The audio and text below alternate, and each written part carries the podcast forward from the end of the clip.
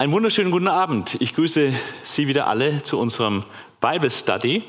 Und wir sind heute im Alten Testament bei den kleinen Propheten und habe eigentlich wohl den beliebtesten kleinen Propheten ausgesucht, nämlich den Propheten Jona. Wobei der Jona ja ein schwieriger Geselle ist, wie wir noch sehen werden. Und er ist also eigentlich nicht so das große Vorbild, sondern im Gegenteil, er ist eigentlich ein Anti-Held. Dieses Buch ist einerseits sehr leicht zu verstehen, ist eine fantastische Erzählung, aber es hat auch eine sehr tiefe geistliche Bedeutung. Und auch wenn man den historischen Hintergrund noch ein bisschen besser erhält, wird auch vieles noch deutlicher. Wir wollen beim Buch Jona 7 Themenkreise besprechen, kurz zur Verfasserschaft und auch welches literarische Genre haben wir hier eigentlich. Ist das eine Dichtung oder ist das wirklich so passiert? Das wird diskutiert. Abfassungszeit wird besprochen, die Frage der Einheitlichkeit des Buches, wer die ursprünglichen Adressaten wohl waren und was ist vor allem die Absicht des Buches, wozu steht es in der Bibel, was hat Gott sich dabei gedacht, uns diese Geschichte da in der Bibel zu überlassen. Und was auch sehr interessant ist, welche formalen und vor allem theologischen Charakteristika und Besonderheiten hat dieses kleine Buch. Zur Verfasserschaft. Der Buchtitel, der Prophet Jona, nennt die Hauptperson. Und wir wissen sonst eigentlich aus der Bibel relativ wenig über diesen Propheten. Es gibt die Meinung, dass man überhaupt nicht weiß, wer der Autor ist. Das ist in der historisch-christlichen Theologie ziemlich üblich, dass man die Propheten, die genannt werden oder die da als Hauptperson fungieren, dass man das denen nicht zutraut, dass sie das abgefasst haben. Aber in evangelikalen Kreisen ist es eigentlich sehr selbstverständlich, dass man Jona als Autor sieht, und Meyer hat es in seinem Kommentar auch ganz gut begründet. Es gibt auch die Ansicht, dass es ein Schüler von Jona war, aber das sind alles nur Spekulationen. Das Wahrscheinlichste ist einfach, dass die Hauptfigur, die hier vorkommt, die auch diese Dialoge mit Gott geführt hat, das Ganze alles erlebt hat, dass die auch für die Niederschrift zuständig ist. Vor allem, wenn ich annehme, dass das Buch ein Tatsachenbericht ist, ist es wahrscheinlicher natürlich, dass Jona dann das auch verfasst hat. Wenn ich das Buch als eine Dichtung annehme, dass es einfach ein literarisches Kunstwerk ist, das eine theologische Aussage haben will, dann ist natürlich klar, dann ist völlig offen, wer dann dieser Autor ist. Die Gestalt des Jona, da haben wir eigentlich nur 2 Informationsquellen. Das eine ist ein kurzer Text aus 2. Könige 14, Vers 25, der aber sehr aufschlussreich ist. Und das andere sind die Informationen, die wir aus dem Buch selbst über den Jona erhalten. Ich lese diese Stelle aus 2. König 14. Die ist sehr aufschlussreich, obwohl sie ja sehr kurz ist. Aber es gibt einen guten, wichtigen Hinweis auf Jona. 2. Könige 14, Vers 25. Dort heißt es, doch es gelang ihm, da ist die Rede von Jerobeam II., doch es gelang ihm, die Gebiete zurückzuerobern, die zu Israel gehörten, von Lebo Hamad bis hinunter zum Meer der Araba, also in der Jordanebene. Damit erfüllte sich, was Jahwe, der Gott Israels, durch seinen Diener Jona ben Amittai, also Sohn des Amittai, aus Gat-Hefer angekündigt hatte. Also Jona wird hier erwähnt, dass er wohl irgendwo eine Prophetie gegeben hat, die in der Bibel nicht zu finden ist, aber dass diese Prophetie sich erfüllt hat, und das wird hier erwähnt im 2. Königsbuch, dass er also im Nordreich zur Zeit von Jerobeam II. Als Prophet unterwegs war und dass man sich erinnert hat, dass er das vorhergesagt hat, dass diese Gebiete einst erobert werden sollten von Jerobeam II. Also das ist die Stelle in 2. König 14,25, also aus Gat-Hefer, Sohn des Amittai, den wir sonst auch nicht kennen, und eben wo im Nordreich zur Zeit oder kurz vor Jerobeam II. Die Informationen aus 1. Jona 1 bis 4 sind dann sehr vielfältig. Also was sehen wir hier? Ist aus Gat-Hefer, das war 5 Kilometer nördlich von Nazareth, und er lebte zur Zeit Jerobeams II. Und das war vor allem eine Blütezeit des Nordreiches. Es war ziemlich runtergekommen, das Nordreich, aber durch Jerobeam II.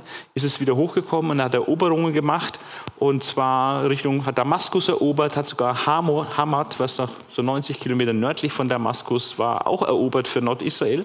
Und das sieht man schon, also dass diese Gebietsausdehnung, das war politisch, militärisch, also eine gute Zeit für das Nordreich. Geistlich weniger, da waren ja alle Könige des Nordreichs sehr gottlos.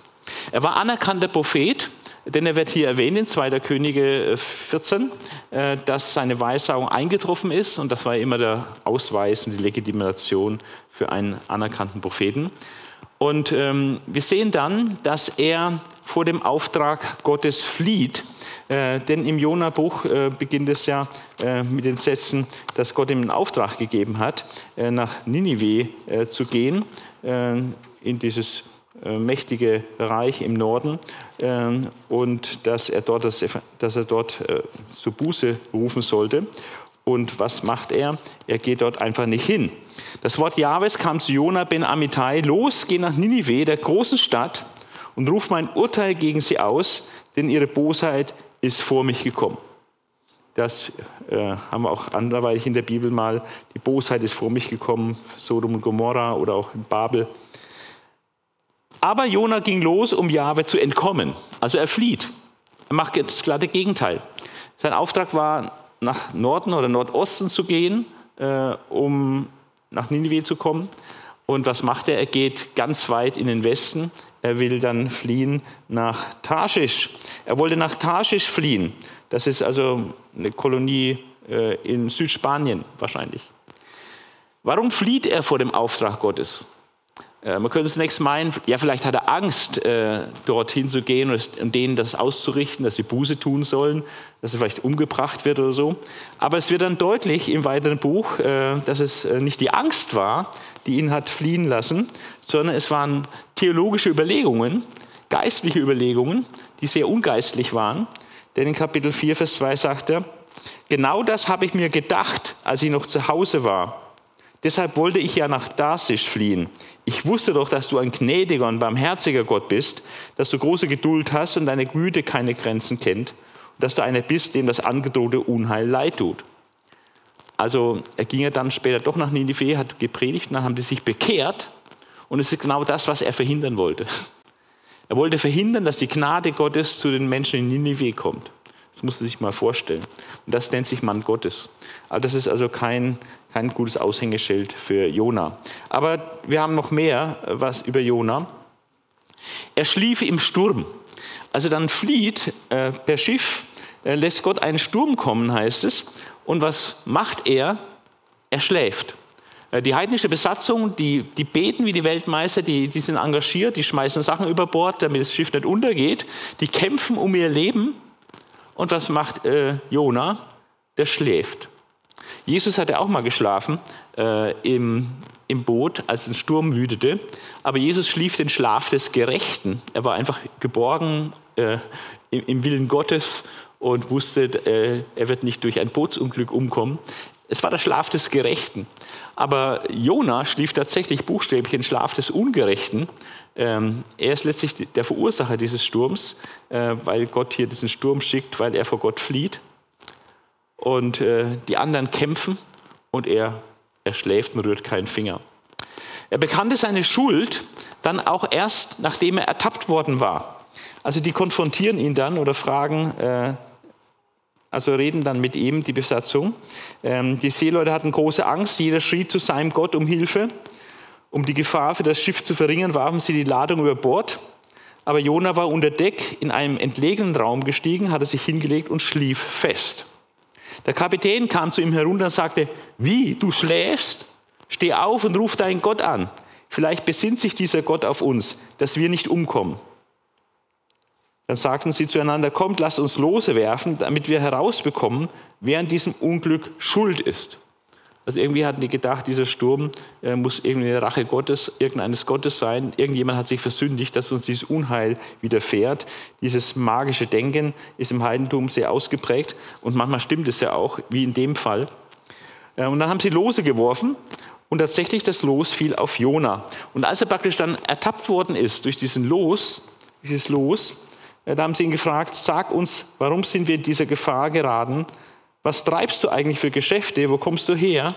Aus welchem Land, zu welchem Volk gehörst du? Und dann hat Jona ausgepackt.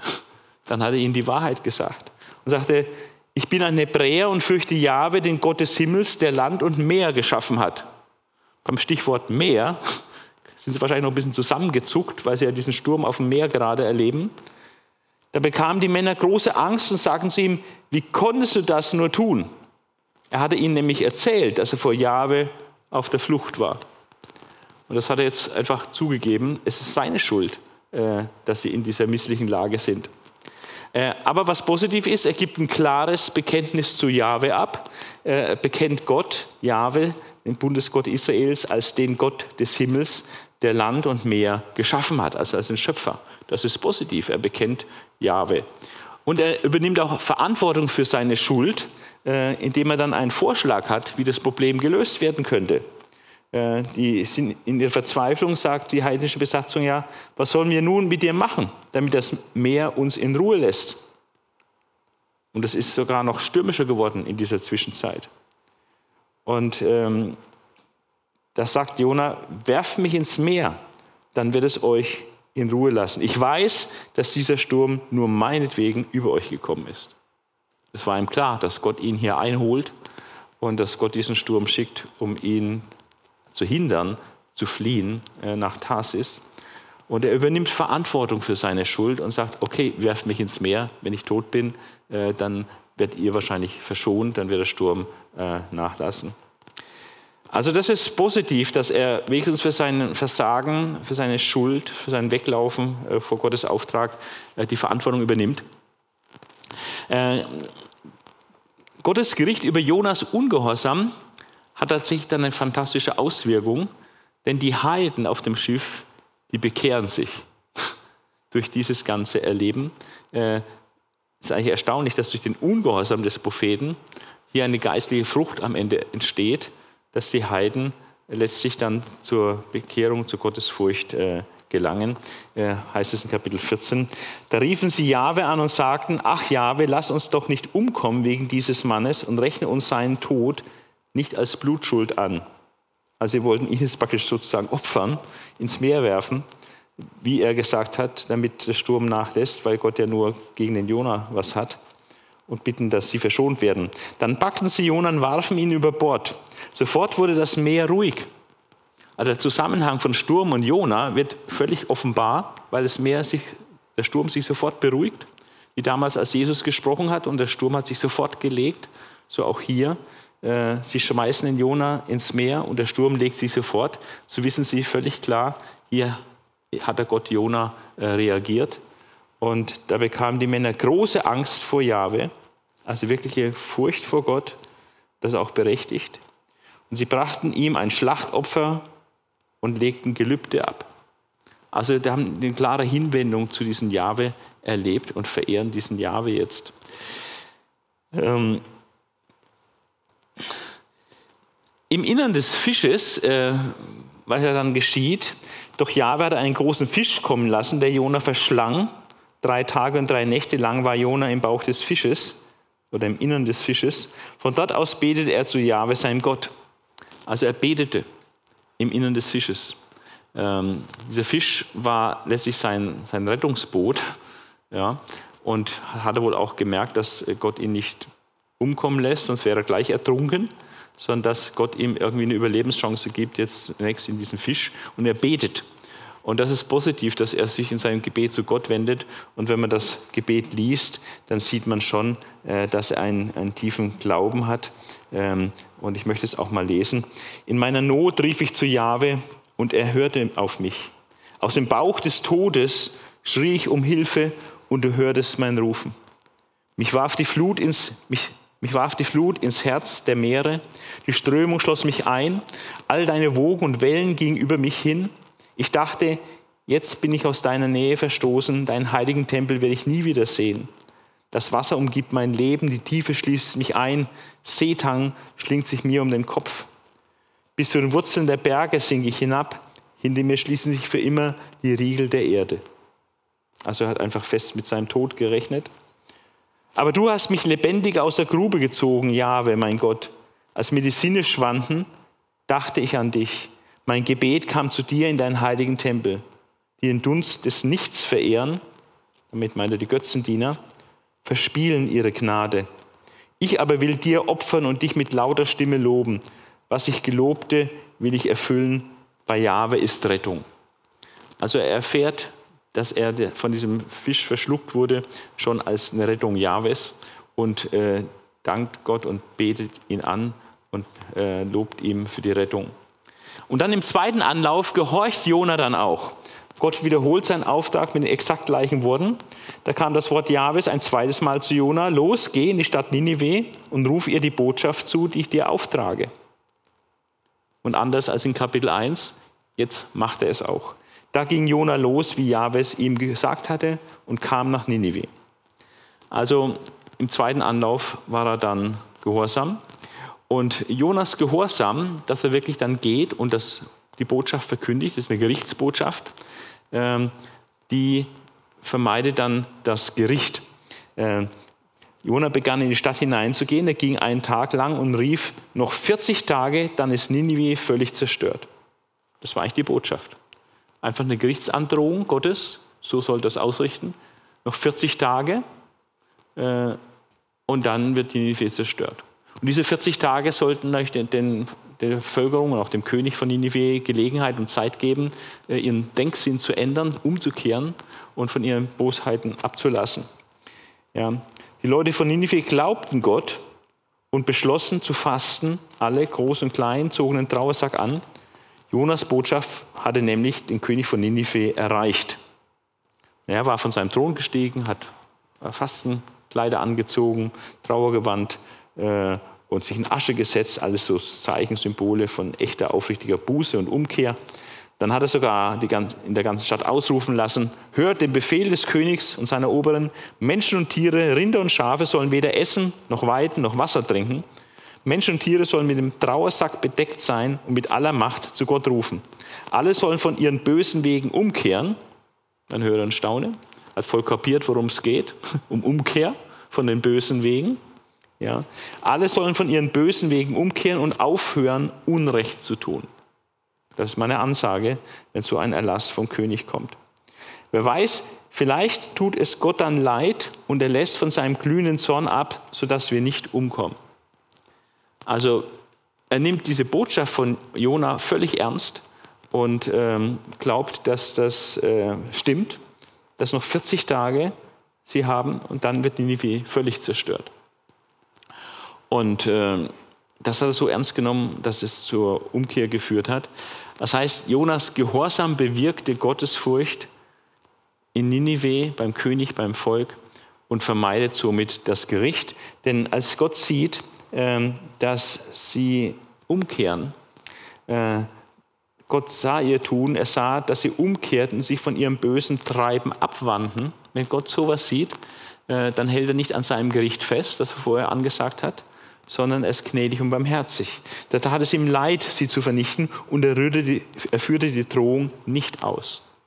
Also sie entgehen dem Gericht, weil sie umgekehrt waren. Und das Erstaunliche ist dann, was wir dann über Jona erfahren, dass er dann zornig wird über Gottes Gnade, dass ihm das überhaupt nicht gefällt, dass die sich bekehren und jetzt nicht, dass Ninive nicht dem Erdboden gleichgemacht wird. Und als Gott dann seelsorgerlich auf ihn einwirkt, verweigert er ihm sogar die Antwort und zieht sich als Beobachter in sein Schneckenhaus zurück, möchte man sagen. Also macht sich so eine Hütte vor der Stadt und guckt mal, was da passiert, ob es vielleicht doch noch untergeht. Als dann Gott einen Rizinus wachsen lässt, der im Schatten spendet, in dieser Hitze und in der Sonnenstrahlung, dann hat er sich riesig gefreut über die Steigerung seines Komforts. Sieht man deutlich, was ihm wichtig ist, sein Komfort. Das hat riesige Freude ausgelöst, dass da über 100.000 Menschen gerettet werden, nicht vernichtet werden, hat Ärger ausgelöst bei ihm. Und dass er ein bisschen mehr Komfort hat und Schatten bekommt, das tut riesige Freude auslösen bei ihm. Und als Gott das dann wieder wegnimmt, diesen Komfort, indem ein Wurm diesen Rizinus sticht und dann schnell wieder eingeht, dann ist er zu Tode betrübt und wünscht sich den Tod herbei. Er sagt, ich habe keine Lust mehr zu leben. Ja. Als Gott ihn dann nochmal darüber zur Rede stellt und sagt, merkst du denn nichts? Ja? Die Menschen sind dir wohl egal, du bist nur auf deinen Komfort bedacht. Ja? Und dann gibt er einfach eine trotzige Antwort in Kapitel 4, Vers 9 und sagt, ist es recht von dir, wegen dieser Staude zornig zu sein, ja, dich so aufzuregen, dass es die Staude eingeht, ja, die du ja nicht mal selber gemacht hast, die habe ich gemacht. Und da erwiderte Jona richtig trotzig, wie so ein trotziges Kind, mit vollem Recht bin ich zornig und wünsche mir den Tod und will nur noch sterben. Also das ist wirklich kein Ruhmesblatt, was er dann da hier abgibt, der Jona. Und als Gott ihn daraufhin zurechtweist und in 11 und 12 dann sagt, dir tut es leid um die Rizinusstaude, um die du keine Mühe gehabt hast und die du nicht großgezogen hast. Sie ist in einer Nacht entstanden, in einer Nacht zugrunde gegangen. Das stimmt, Rizinusstauden können unheimlich schnell wachsen. Und mir sollte nicht diese große Stadt Ninive leid tun, in der mehr als 120.000 Menschen leben, die rechts und links nicht unterscheiden können. Das heißt, die ganz geringen Level von moralischem Unterscheidungsvermögen haben, praktisch wie unmündige Kinder, und dazu noch das viele Vieh. Das sollte Gott nicht leid tun. Und auf diese eigentlich beschämende Zurechtweisung Gottes schweigt er. Wir lesen dann keine Antwort darauf. Also das ist der Jona, Licht und Schatten will ich mal sagen. Also es gibt Licht, hat gebetet im Bauch des Fisches. Er ist dann schließlich doch hingegangen, hat die Botschaft ausgerichtet. Er hat Jahwe auch bekannt gegenüber den Seeleuten und so. Also es gibt da auch Licht, aber es gibt da viel Schatten in seinem Leben. Die Frage ist seit über 200 Jahren massiv im Gange, ob wir es hier überhaupt mit einer authentischen Prophetenerzählung zu tun haben. Es gibt sehr viele wundersame Sachen in diesem Bericht. Ob das wirklich so passiert ist, gerade auch dieses extreme Wunder mit diesem Fisch, wo er da verschluckt wird und dass er nach 3 Tagen, 3 Nächten dann wieder ausgespuckt wird und das überlebt. Das klingt schon sehr fantastisch, fast märchenhaft. Von daher wird es bestritten, aber es war immer die Auffassung der Kirche, auch aufgrund der Tatsache, wie Jesus und im Neuen Testament überhaupt auf diese Geschichte eingeht. Und man hat es als authentische Prophetenerzählung gelesen. Das ist wirklich so passiert, 1:1, wie es hier steht. Andere historisch-griechische Forscher sehen hier legendarische Prophetenerzählungen. Das heißt, dass hier Legenden verarbeitet sind. Es ist nicht alles so genau passiert, wie es da steht. Also etwas abgemildert. Es hat schon irgendwie einen historischen Kern, diese Geschichte. Offenbar gab es einen Jona, der in Ninive gepredigt hat.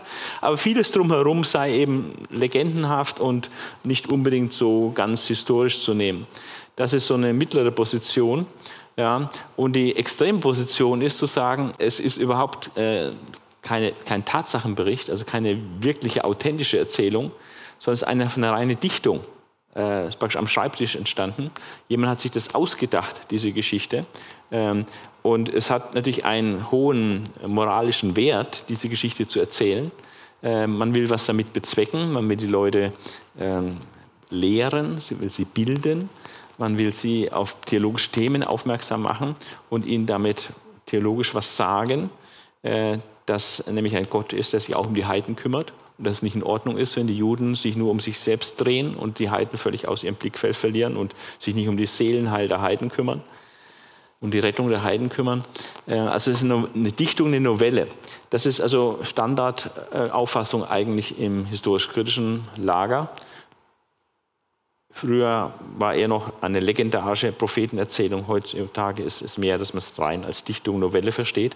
Aber bibeltreue Ausleger haben zu allen Zeiten das als eine authentische Prophetenerzählung aufgefasst.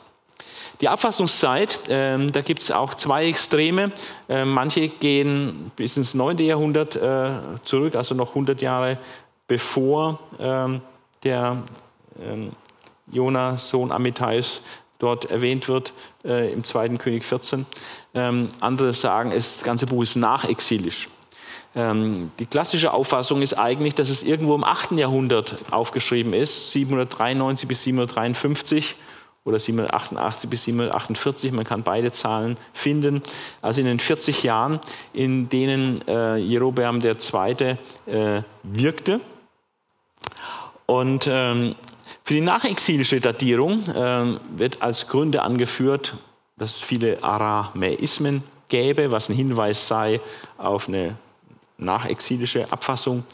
Dann überhaupt der Gedanke, dass so viel Toleranz gegenüber den Heiden da ist und der Universalismus, dass Gott so für die Heiden zuständig ist auch, dass es eine spätere theologische Entwicklung sei, von daher auch nach dem Exil anzusiedeln ist. Dann in Kapitel 3, Vers 3 wird erwähnt, dass Ninive war, wird gesagt, Ninive war eine sehr große Stadt vor Gott mit einem Umfang von 3 Tagesreisen. Als hier war steht, dann wird rausgelesen, ja, heute ist es nicht mehr. Und man denkt daran, dass Ninive eben 612 zerstört wurde und von daher, dass es dann erst danach geschrieben worden sei. Auch Anspielung auf andere Bibelbücher, Joel zum Beispiel, wird als ein Hinweis gesehen, dass es eher nach dem Exil sei. Oder die Umkehrtheologie, also diese Theologie der Notwendigkeit umzukehren, die wir im Deuteronomium finden oder was die Bibelkritiker sagen, im deuteronomistischen Geschichtswerk finden, das wäre spät. Bezüge zu Jeremia deutet man, dass Jona von Jeremia abhängig sei, von daher dann auch ins Exil und nachexilisch gehört. Und dass mythische Stoffe aufgenommen seien, die Sache mit dem Fisch zum Beispiel, vielleicht auch mit der Rizinusstaude und dem Wurm, dass das mythische Stoffe sei, die aus dem Griechentum, Hellenismus kommen und dass es aufgenommen sei. Und das wäre ein Hinweis auf Abfassung in der hellenistischen Zeit. Also mit solchen Argumenten kommt man dann, um eine nachexilische Abfassung zu vertreten. Aber da gibt es gute Gründe dagegen. Gegen diese nachexilische Abfassung braucht man sich nicht einschüchtern lassen, das ist nicht sonderlich schlagkräftig. Araismen gibt es auch, also dass hebräische Begriffe durch aramäische Begriffe ersetzt sind oder beeinflusst sind. Aramäismen gibt es auch in älteren alttestamentlichen Büchern, finden wir schon in Mose und auch im Richterbuch. Und außerdem war der Dialekt des Nordreichs sowieso viel näher am Aramäischen als im Südreich, war ja auch geografisch ein bisschen näher dran. Dann den Universalismus, dass Gott alle Völker im Blick hat und auch für sie da ist und auch das Heil aller Völker will, das weiß man ja auch aus anderen Büchern der Bibel. Jesaja hat davon gesprochen, dass die Heidenvölker nach Jerusalem pilgern werden und dort Jahwe fragen werden. Also das ist auch Universalismus, haben wir schon im 8. Jahrhundert bei Jesaja, Jesaja 2, Vers 2. Wir haben es in Könige 8, zur Zeit Salomos, im 10. Jahrhundert vor Christus, zur Zeit Salomos, in seinem Tempelgebet erwähnt er auch, dass Gott praktisch für alle Völker da ist. Und vor allem geht es ja zurück auf die Berufung Abrahams schon, dass ja das Ziel oder Zweck der Berufung Abrahams ist, dass Gott dass durch den Nachkommen Abrahams, nämlich durch Christus, alle Nationen, alle Familien, alle Völker, Nationen der Erde gesegnet werden. Und also von daher zu meinen, Universalismus wäre etwas, was erst irgendwann mal nach dem Exil entstanden sei, ist einfach unsinnig. Das zieht sich dieser Gedanke, dass Gott, der Schöpfer Himmels und der Erde, natürlich für alle Menschen sich interessiert, zieht sich durch das ganze Alte Testament. Dann diese Aussage mit Ninive war, bezieht sich natürlich einfach auf die Situation damals. Damals war es so. Er sagt ja nicht, dass Ninive heute nicht mehr ist oder zum Zeitpunkt der Abfassung nicht mehr existiert. Das ist einfach hineingelesen. Also ist überhaupt kein Argument. Dann Jeremia und Joel können durchaus von Jona beeinflusst sein. Das ist überhaupt kein Problem. Diese wenn es da Ähnlichkeiten gibt in Formulierungen oder Wendungen, das ist immer sehr schwierig zu sagen, wer dann von wem abhängig ist. Ja? Das ist meistens umkehrbar. Und also Jeremia und Joel können ohne weiteres von Jona auch abhängen, zumal Jeremia sowieso sehr viele andere, auch kleine Propheten zitiert und auf die zurückgreift. Warum nicht auf Jona? Also es ist kein Beweis, dass Jona erst nach Jeremia entstanden sein könnte. Das Thema Umkehr ist auch nicht etwas, was erst sehr spät da war, nach dem Exil, nachdem Israel gestraft wurde von Gott. Und dann kam das Umkehrthema auf, sondern das ist ganz häufig im Alten Testament zentral, zum Beispiel auch in diesem Tempelweihgebet von König Salomo oder auch im Propheten Jesaja in seiner Verkündigung spielt Umkehr eine ganz große Rolle. Ganz klassisch dieser gerichtliche Vergleich, den Gott Israel anbietet, wenn sie umkehren und sich ändern und jetzt das Böse vermeiden, ablassen vom Bösen, sich dem Guten zuwenden und Gutes tun, dann wird Gott ihre Sünde wegnehmen. Also solche Themen, es gibt es schon im 8. Jahrhundert. Also das ist überhaupt kein Hinweis auf irgendeine späte Abfassungszeit. Und dass mythische griechische Stoffe hier verwendet werden, ist einfach unbewiesen. Und man muss ja sagen, im Matthäusevangelium Jesus, er nimmt das völlig ernst mit dem Fisch und Jona und bezieht es auch auf sich. So wie Jona 3 Tage, 3 Nächte im Bauch des Fisches war, so muss der Menschensohn praktisch 3 Tage, 3 Nächte inmitten der Erde sein, also im Tod sein.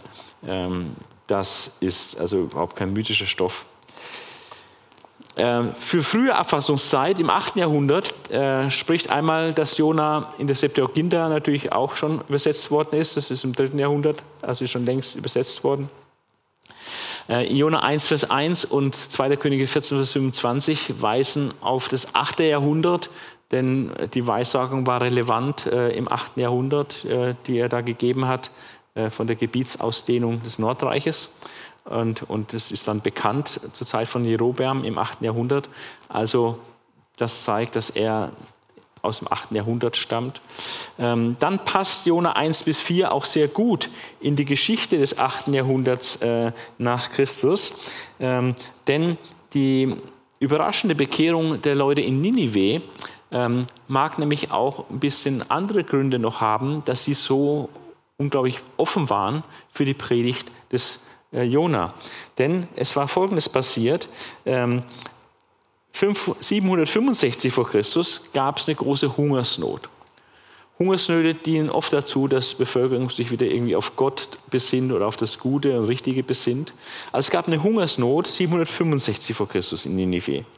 Dann 2 Jahre später gab es eine Sonnenfinsternis. Am 15. Juni 763 vor Christus, kann man berechnen, gab es eine Sonnenfinsternis in Ninive. Und Sonnenfinsternisse haben immer zum großen Erschrecken geführt, wenn das Licht tagsüber dann fast wegging. Ja, vor allem, wenn es eine totale Sonnenfinsternis ist. Und das haben die irgendwie als Zeichen der Götter gesehen oder irgendwie, dass vielleicht Gericht droht.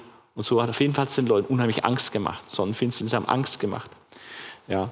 Also Hungersnot, dann die Sonnenfinsternis und dann 4 Jahre später, 759 vor Christus, kam es nochmal zu einer Hungersnot. Also relativ schwerwiegende Ereignisse in relativ kurzer Zeit. Und wenn man davon ausgeht, dass vielleicht Jona dann nach dieser zweiten Hungersnot in Ninive auftauchte und ihnen den Untergang ankündigte, wenn sie nicht umkehren, dann kann man vielleicht ein bisschen besser verstehen, warum sie das wirklich ernst genommen haben und jetzt wirklich Angst hatten, dass ihre Stadt jetzt von Gott vernichtet wird. Also von daher passt das Timing auch sehr gut, vor allem wenn er so um 759, was sehr gut sein kann, dort in Ninive aufkreuzt. Dann ein weiteres Argument für eine frühe Abfassung ist, dass Jona ja zu den 12 kleinen Propheten gehört und die haben auch eine gewisse Ordnung. Die 12 kleinen Propheten zusammengestellt haben, haben die nämlich ein bisschen chronologisch sortiert. Und Jona steht bei den Propheten, die offensichtlich im 8. Jahrhundert vor Christus geweissagt haben. Außerdem haben wir eine große Lebendigkeit der Erinnerung und wie das alles geschildert wird, ist also hochlebendig und es ist nicht irgendetwas, was Jahrhunderte nach den Ereignissen passiert.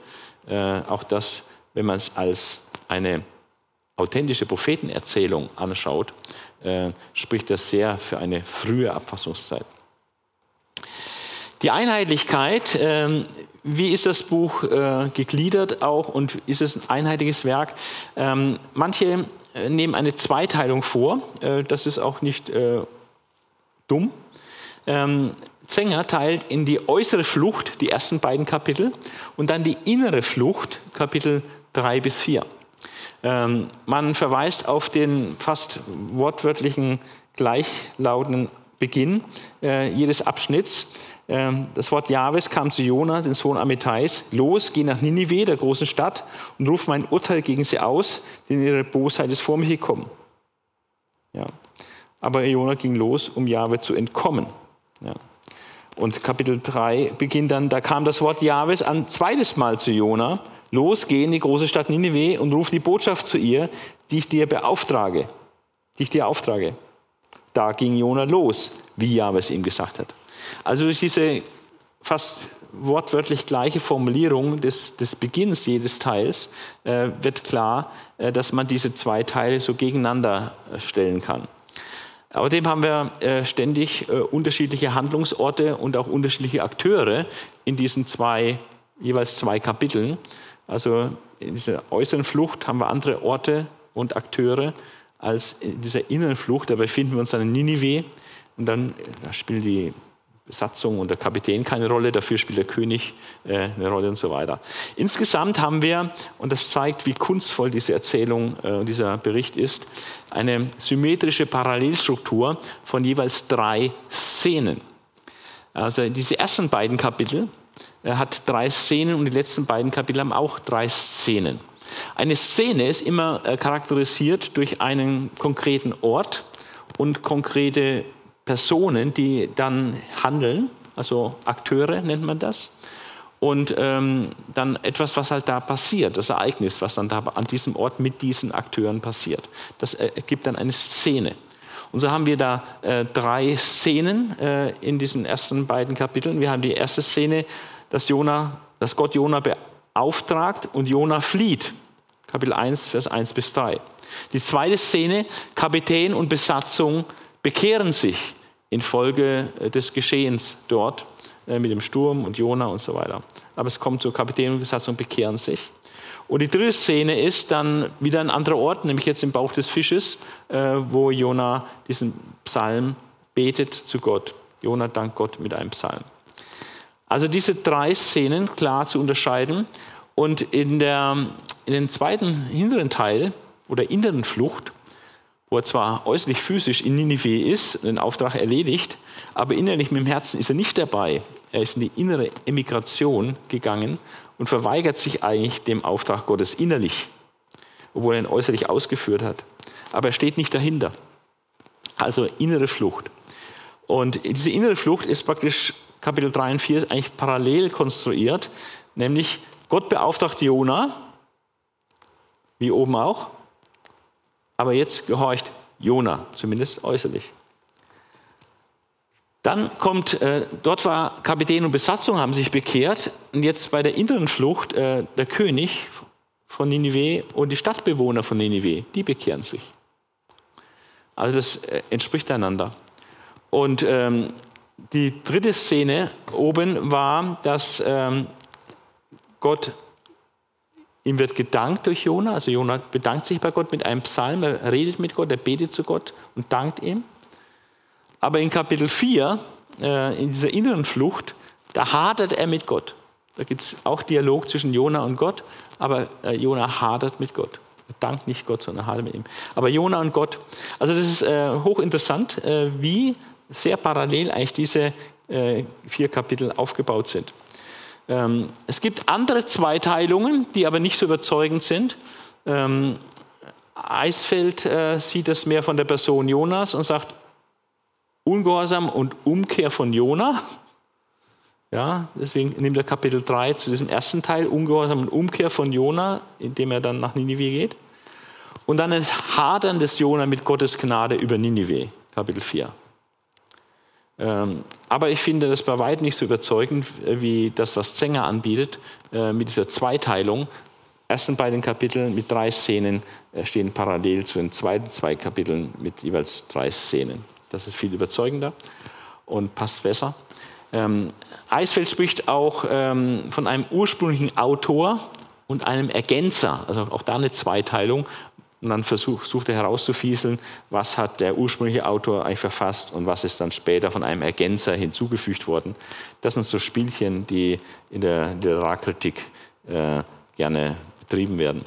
Eine Vierteilung macht Böhme, auch literarkritisch bedingt, unterscheidet zwischen einem Jahwisten, wo der Name Jahwe vorkommt, dann einem Elohisten, wo der Gottesname Elohim vorkommt. Und das wären verschiedene Autoren, die dann bestimmte Abschnitte geschrieben hätten. Das wurde dann vermengt von einem Redaktor.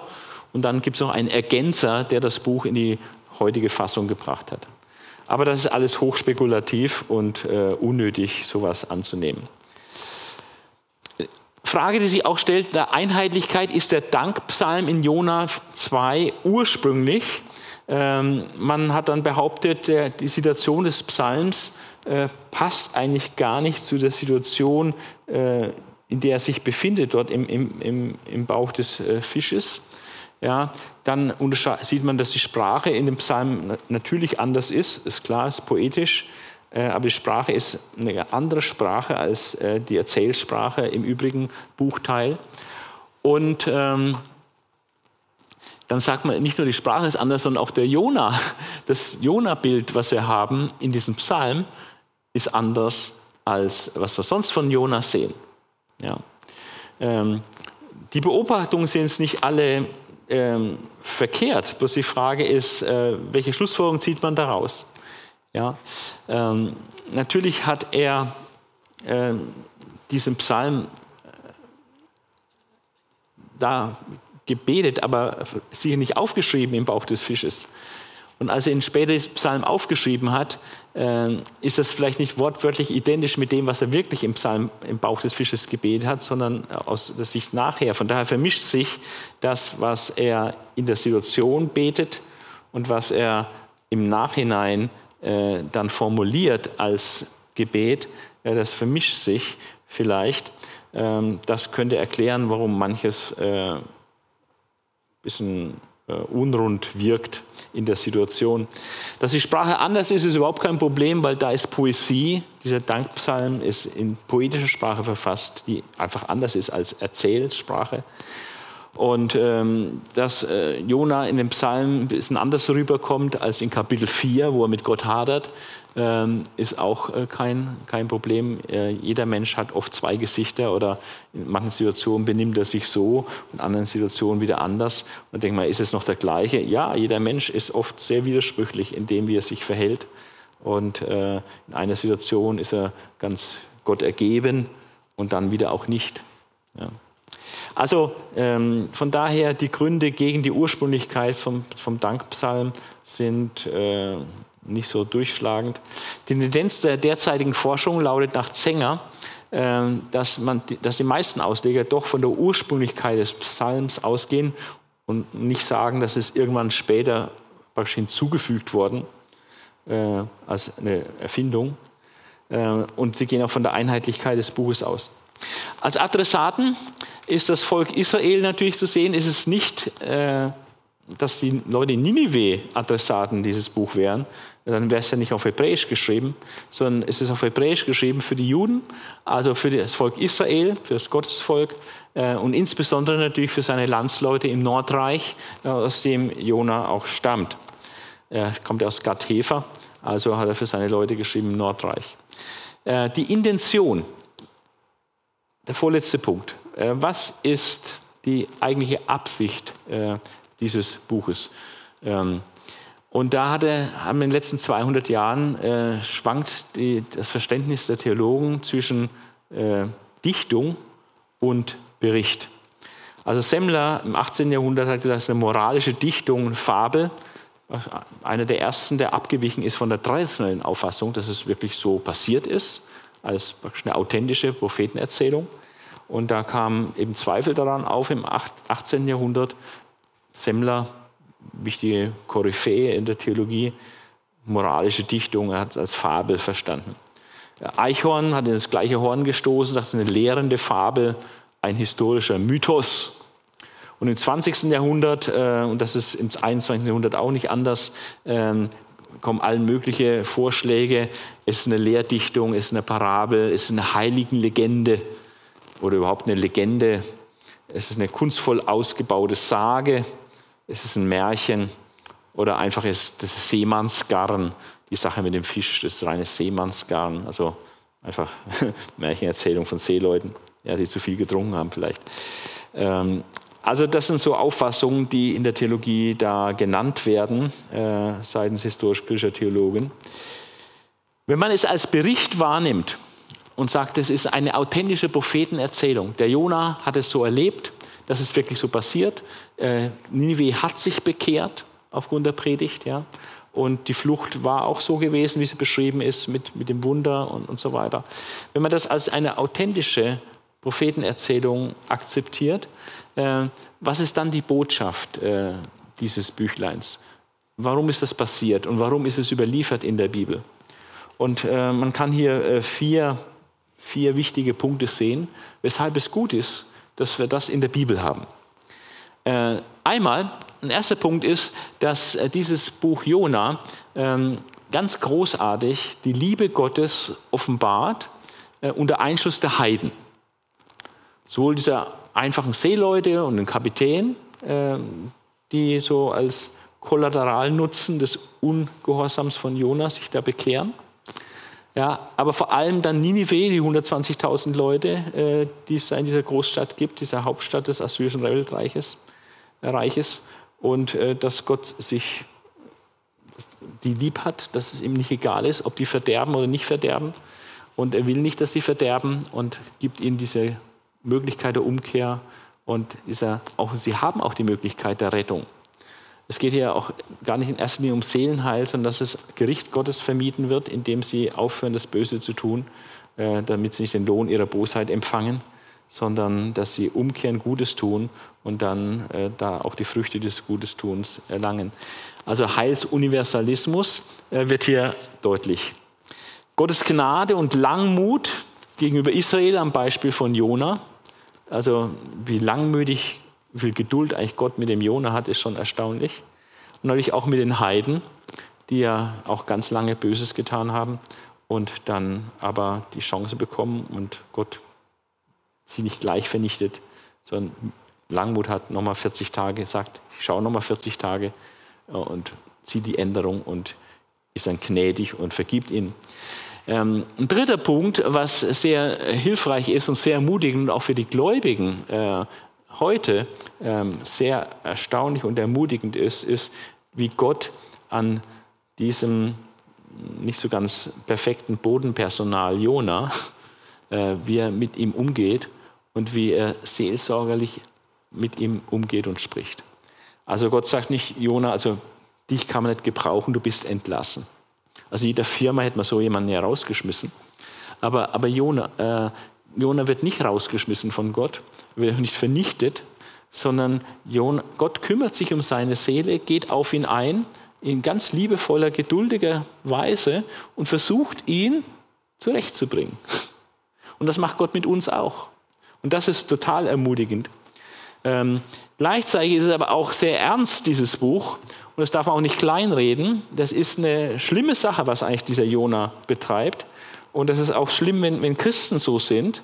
Nämlich, wenn sie engherzig sind und diesen Egoismus an den Tag legen, als Bodenpersonal Gottes. Wir sind auch Bodenpersonal Gottes.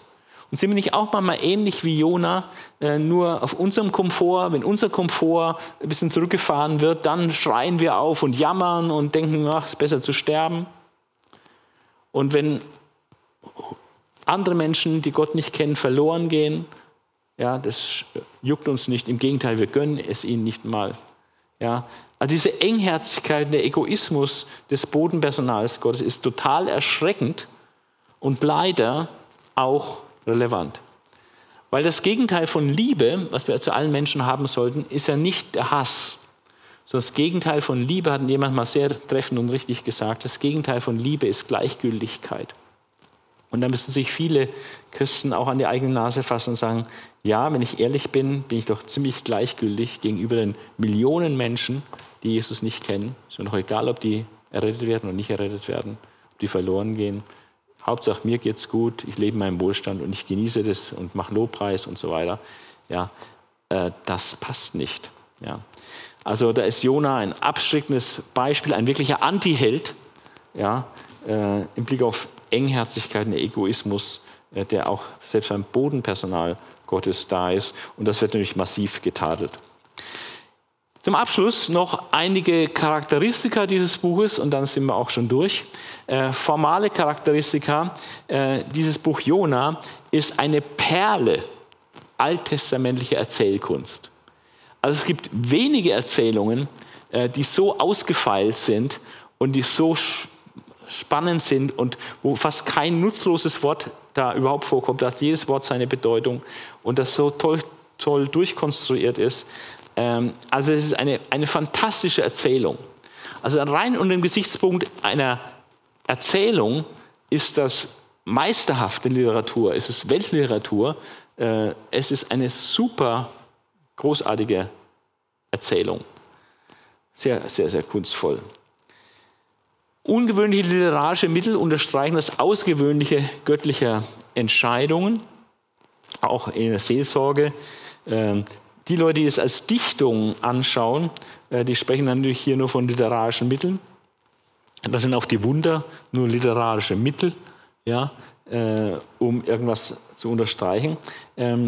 Aber wenn man es als authentische Erzählung anschaut und sieht diesen kunstvollen Aufbau, dann kann man auch hier sehen, dass die literarischen Mittel und dieser Aufbau die Botschaft des Buches unterstreicht.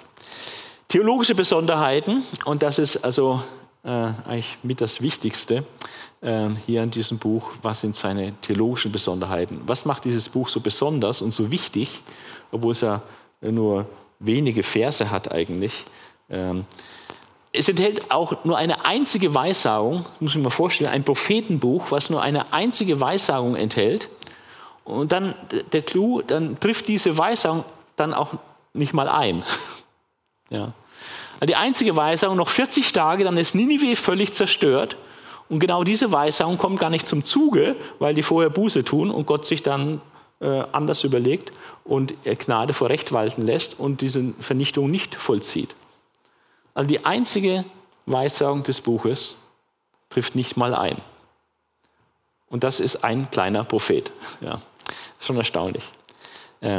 Aber es geht gar nicht um Prophetie so stark. Natürlich für die Niniviten war das extrem wichtig, dass sie diese Prophetie bekommen haben, sonst hätten sie sich nicht bekehrt. Aber es hat eine ganz andere Botschaft, dieses Buch. Der Fokus, eine zweite theologische Besonderheit ist, dass der Fokus liegt auf der Angst, Rettung und Umkehr der Heiden. Zweimal, in beiden Teilen. Bei der äußeren Flucht, die Angst des Kapitäns und der Besatzung in diesem Sturm. Und auch die Angst, nachdem sie Jona über Bord geworfen hatten und der Sturm plötzlich weg ist, aufhört. Die Angst vor Gott, wie mächtig dieser Gott ist. Dass seine Leute, die ihm ungehorsam sind, mit einem Sturm heimsucht und sie fast umbringt, da haben sie schon Respekt vor Gott. Also diese Angst, aber dann auch die Rettung und die Umkehr der Heiden ist ein Riesenthema in Kapitel 1 beim Kapitän und der Besatzung und dann auch in Kapitel 3 beim König und der Bewohner von Ninives, die aus Angst vor dieser Drohung Gottes dann umkehren und gerettet werden. Die Reihenfolge ist ein bisschen unterschiedlich. In Kapitel 1 haben wir eigentlich eher die Reihenfolge Angst und dann Rettung und dann erfolgt die eigentliche Umkehr der Leute zu Jahwe hin. Als der Sturm nachlässt, dann kehren sie eigentlich erst um und geloben Jahwe. Also die Reihenfolge ist Angst, Rettung von dem Sturm, Und dann die Umkehr, Hinwendung zu Jahwe. In Kapitel 3 ist anders, ist die Angst vor der Vernichtung Ninives, dann die Umkehr und als Frucht der Umkehr werden sie gerettet und die Stadt wird verschont. Also es ist auch eine interessante Feinheit. Aber die Besonderheit, der Fokus auf Angstrettung und Umkehr der Heiden, dass es zweimal eine Rolle spielt in einem Buch, wo sonst Umkehr der Heiden ganz, ganz selten mal vorkommt im Alten Testament. Ja. Dritte Besonderheit, der Fokus ist auch auf dem Ungehorsam und Widerstreben des Propheten. Also das sind die Negativpunkte, die Jona sammelt. Ja? Und die sind zahlreich. In 1 Vers 3 haben wir gelesen, aber Jona ging los, um Jahwe zu entkommen. Also er flieht vor Gott. In Kapitel 4, 1 bis 5, da ärgert er sich. Jona ärgerte sich sehr darüber, voller Zorn. Und dann betet er zu Jahwe. Aber das Gebet ist eigentlich, dass er seinen Ärger loslässt gegen Gott. Ach Jahwe, genau das habe ich mir gedacht. Also ein vorwurfsvolles Gebet. Also würde man gar nicht als Gebet machen. Aber er redet zu Gott, deswegen ist es Gebet. Aber er tut praktisch Gott Vorwürfe machen. Ach ja, genau das habe ich mir gedacht, als ich noch zu Hause war. Deshalb wollte ich ja nicht nach Tarschisch fliehen. Ich wusste doch, dass du ein gnädiger, barmherziger Gott bist, dass du große Geduld hast und deine Güte keine Grenzen kennt. Und dass du einer bist, dem das angedrohte Unheil leid tut. Also diese tollen Eigenschaften Gottes machte ihm zum Vorwurf. Nimm jetzt mein Leben von mir, Jahwe, denn es wäre besser für mich zu sterben, als weiterzuleben. Und als Jahwe dann fragt, ist es recht? Ist es eigentlich richtig, dass du jetzt so zornig bist? Ja. Und was sagt er? Er schmollt, er sagt kein Wort mehr. Da verließ Jona die Stadt und baute sich östlich davon eine Laubhütte. Er setzte sich in ihren Schatten, um zu sehen, was mit der Stadt passieren würde. Also ein solches Verhalten Gottes ist Jona. Ungehorsam, Widerstreben. Auch in 8b, als der Komfort ihm von Gott wieder genommen wird, da wünscht er sich den Tod und sagt, es wäre besser für mich zu sterben, als weiterzuleben. Also so von seinem Leben zu reden, was Gott einem geschenkt hat, ist also auch schon Sünde, kann man sagen. Ja? Als wäre das Leben nichts wert, wäre besser zu sterben. Gott hat dir das Leben geschenkt, es ist besser, dass du lebst. Ja? Und auch in 9b dann, wo Gott sagt, ist es eigentlich recht, von dir wegen dieser Rizinusstaude so ärgerlich zu sein, so zornig zu sein? Ja, als Felton das auf den Boden stampft, ja, mit vollem Recht bin ich zornig und wünsche mir den Tod. Also dieser Fokus, also es gibt wenige Bücher, wo das Versagen eines Gottesmannes so drastisch und krass ausgedrückt wird. Gut, wir haben auch bei David manchmal heftiges Versagen, ja, aber das ist schon ein starkes Stück, dieser Fokus auf den Ungehorsam, das Widerstreben des Propheten. Und gleichzeitig dann der Fokus auf die geduldige Seelsorge Gottes an seinen Propheten. Von daher, das ist ein ganz wichtiger Teil der Botschaft des Buches. So ungehorsam und widerstrebend der Prophet ist, so geduldig und nachsichtig und seelsorgerlich agiert Gott. Ja. Und er gibt ihm eine zweite Chance, nachdem er das erste vermasselt hat. Er hört sich die Anklagen an, aber Gott ist da ganz ruhig und gelassen, sagt einfach nur, ist es recht, dass du so zornig bist? Also er fühlt sich da gar nicht so angegriffen, weil es ja auch gar nicht stimmt, dass man das Gott zum Vorwurf machen kann. Also Gott ist da völlig souverän, wie er Seelsorge mit ihm betreibt. Und nicht nur mit Worten, indem er ihm zweimal so fragt, ist es eigentlich recht, wie du dich verhältst? So als Frage. Er tadelt ihn gar nicht, das ist völlig falsch, wie du dich verhältst und so, sondern er stellt eine Frage, damit er selber drauf kommt, was die Antwort ist. Sondern auch durch die Umstände, die Gott lenkt, übt er Seelsorge. Gott will ihm eine Lektion erteilen und dann benutzt er die Umstände und lässt seine Pflanze wachsen und lässt die Pflanze wieder eingehen durch einen Wurmstich. Und dieses Erleben, was damit verbunden ist für Jona, benutzt Gott, um ihn eine geistliche Wahrheit deutlich zu machen. Dass es eigentlich lächerlich ist, wegen dieser Rizinusstaude sich aufzuregen, die verdirbt, angesichts von 120.000 Menschen, die vor dem Verderben stehen. Ja, Und da regt er sich nicht auf und hat kein Verlangen, dass die gerettet werden. Also diese Gegenstandslektion, manchmal tut Gott etwas in unserem Leben zulassen und hineinlegen, damit wir was daraus lernen und dann einen Bezug zu einer geistlichen Wahrheit finden. Also die Seelsorge Gottes an Jona ist einfach super, ja, sehr vorbildlich. Auch interessant ist als theologisches Charakteristikum Open End. Weil die letzte Frage Gottes wird ja nicht beantwortet. Ja? Wir haben keine Reaktion darauf, zumindest hier nicht schriftlich. Was hat er darauf dann gesagt, auf diese Herausforderung? Du bist sauer wegen der Rizinusstaude, aber dir ist egal, dass die 120.000 Menschen umkommen? Und er sagt nichts dazu. Ja, schweigt. Gut, dass die Geschichte überhaupt dann aufgeschrieben wurde und in der Bibel steht, ist ja auch eine Antwort. Und dass Jona ehrlich dann berichtet, wie es war, hat er im Grunde genommen dann schon geantwortet, aber nicht in dem Moment. Und von daher ist es, dieses Open End ist praktisch so eine offene Frage, die im Raum steht, die nicht beantwortet wird hier, sondern die für alle Zeit und für alle Menschen, für alle Diener Gottes im Raum steht. Bist du mehr darauf bedacht um deinen Komfort oder kümmern dich die Menschen, die ins Verderben rennen, wie sie mich, den lebendigen Gott, kümmern? Ja. Diese Frage muss jeder Christ auch beantworten.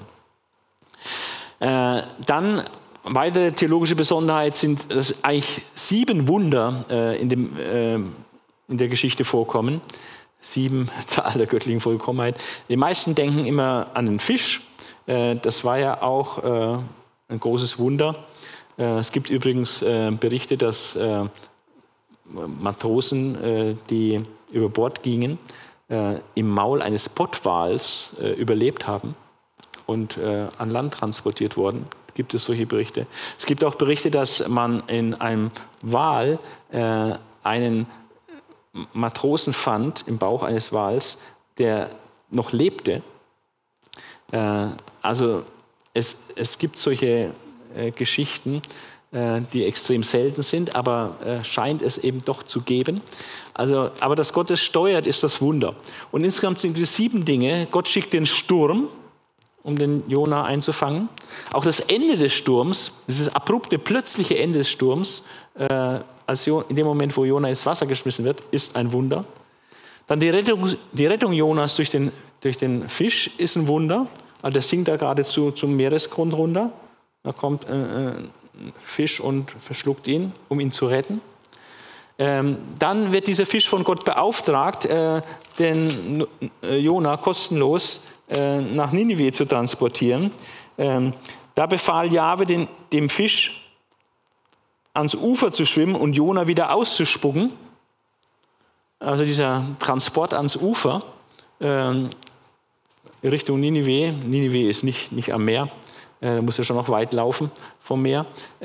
Aber dass er eben ans Ufer gebracht wird, ist auch ein Lenken Gottes. Das Aufwachsen dieser Rizinusstaude, die bekannt ist für ihr schnelles Wachstum, aber dass sie gerade in dem Moment an dem Ort aufwächst, wo der Jona seine Hütte gebaut hat, ist natürlich ein Wunder. Und dass dann der Wurm kommt über Nacht und den sticht, dass er wieder kaputt geht, ist auch das Wirken Gottes.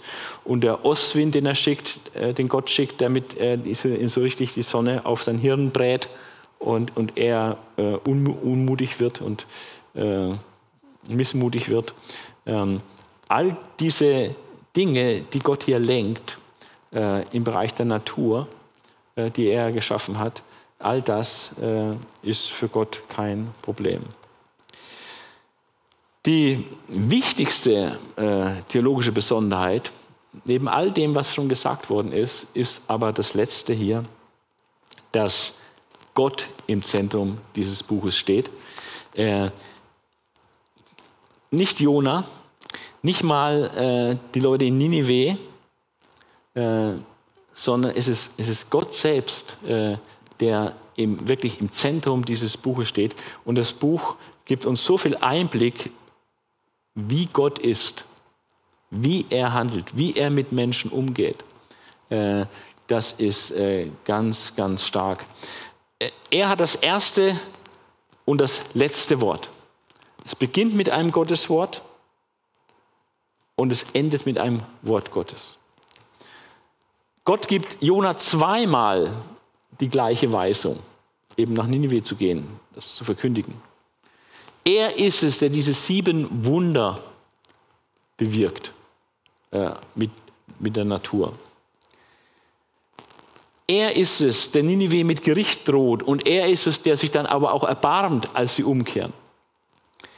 Er ist der, der adressiert wird von den Gebeten der Heiden, die sich da bekehren, von den Gebeten Jonas im Bauch des Fisches, von den Gebeten der Leute in Ninive, und auch Jonas wendet sich wieder an Gott, indem er mit ihm spricht. Also Gott ist der, mit dem man reden kann und zu dem geredet wird von allen möglichen Leuten. Und er ist es, der Opfer und Gelübde empfängt. Die heidnischen Seeleute legen jetzt Gelübde für Gott ab. Und Jona legt Gott ein Gelübde ab. Und die Leute Ninive, die versprechen Gott auch alles Mögliche, vor allem, dass sie umkehren von ihren bösen Wegen. Das ist auch ein Gelöbnis. Ja? Also er empfängt Gebete, er empfängt Opfer und Gelübde. Er ist es, der Seelsorge an Jona übt. Also Gott steht im Zentrum. Und die letzten beiden Besonderheiten. Jona, dieser Antiheld. Erstaunlich, ja. Gott kann, was Gott aus solchen Leuten noch machen kann. Dieser Jona, dieser Antiheld, ist gerade durch sein Ungehorsam und wie dann die Geschichte weitergeht, dass er im Bauch des Fisches landet, ist er ein Zeichen auf Christus. Das hätte man sich nicht denken können, wozu Jona noch alles gut ist. Ja.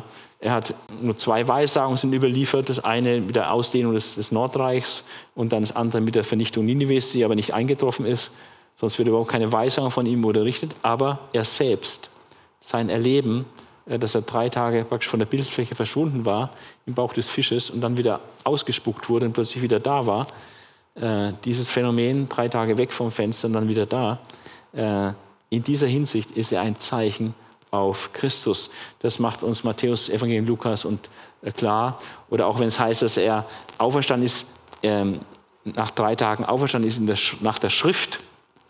Also nirgendwo in der Schrift steht, dass Jesus nach 3 Tagen auferstehen wird.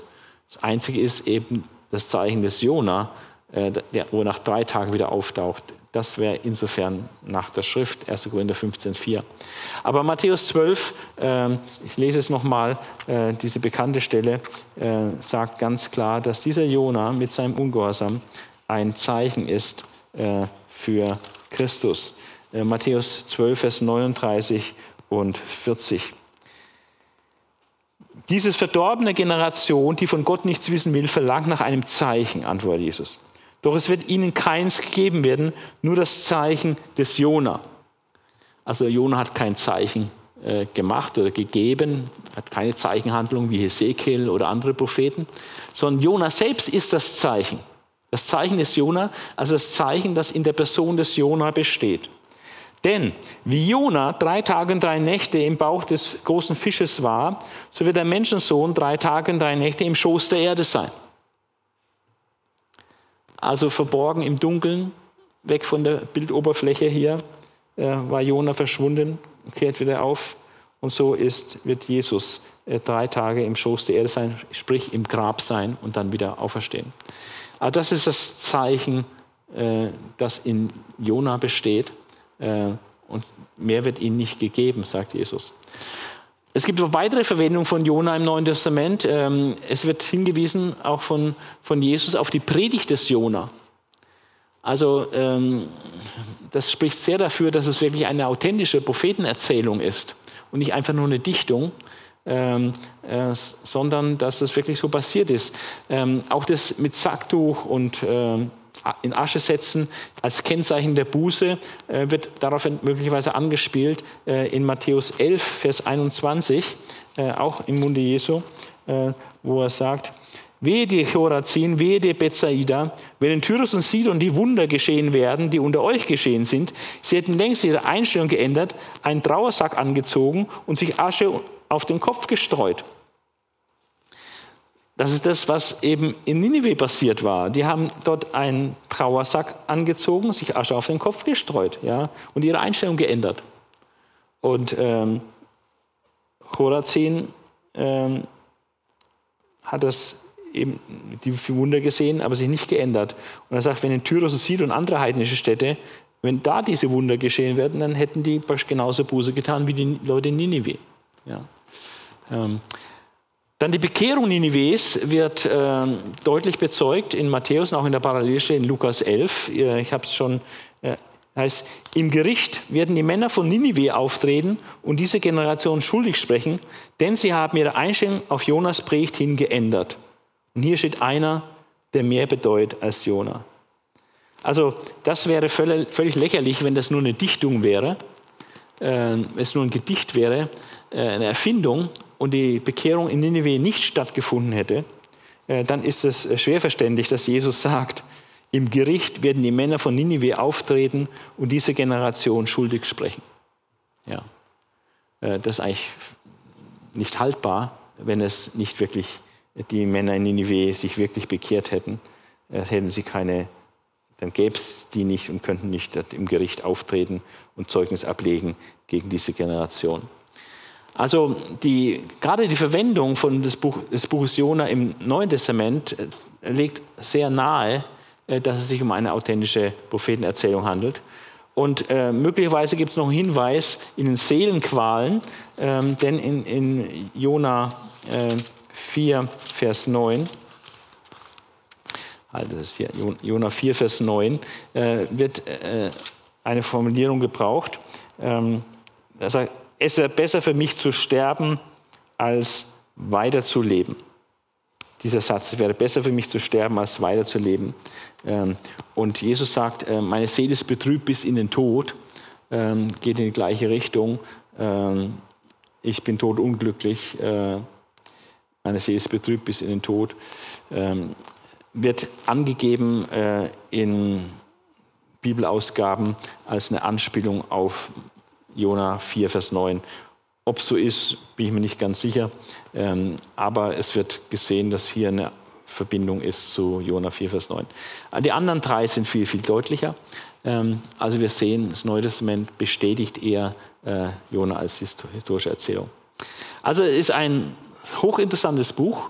Das Buch Jona lohnt sich zu lesen, ist ein Genuss, aber es ist auch eine sehr ernste Anfrage an uns, ob wir auch solche Antihelden sind, wie dieser Jona, die als Bodenpersonal Gottes eben zuweilen ein sehr schlechtes Bild abgeben, weil ihnen die Menschen um ihn herum, die untergehen und die verderben, ihnen einfach egal sind. Ja. Und von daher ist das Buch Jona auch eine große Warnung, sich nicht so zu verhalten. Jona ist ein Antiheld, er ist kein nachahmenswertes Beispiel an dieser Stelle, sondern er ist ein abschreckendes Beispiel an dieser Stelle. Diese Gleichgültigkeit, ja, diese Missgunst gegenüber den Heiden, dass er ihnen die Rettung gar nicht gönnt. Ja. Und wir sollen anders sein, wir sollen die Leidenschaft Gottes haben, der darum brennt und der nicht will, dass auch nur ein einziger Mensch verloren geht. Deswegen soll die Rettung von Seelen, sollte bei uns als Christen, dass Menschen gerettet werden, sich bekehren und gerettet werden, eine ganz, ganz hohe Priorität haben in unserem Leben. Und das muss sie dann auch in unserem Verhalten, in unserer Zeit, wie wir sie verbringen, wie weit wir Zeugnis geben für andere Menschen, so widerspiegeln. Also Gott ist ein Gott, der geduldig ist und der sich erbarmt. Er ist gnädig, barmherzig und er liebt die Menschen und er will nicht, dass sie verloren gehen. Dafür ist das Buch Jona ein ganz, ganz starkes Statement.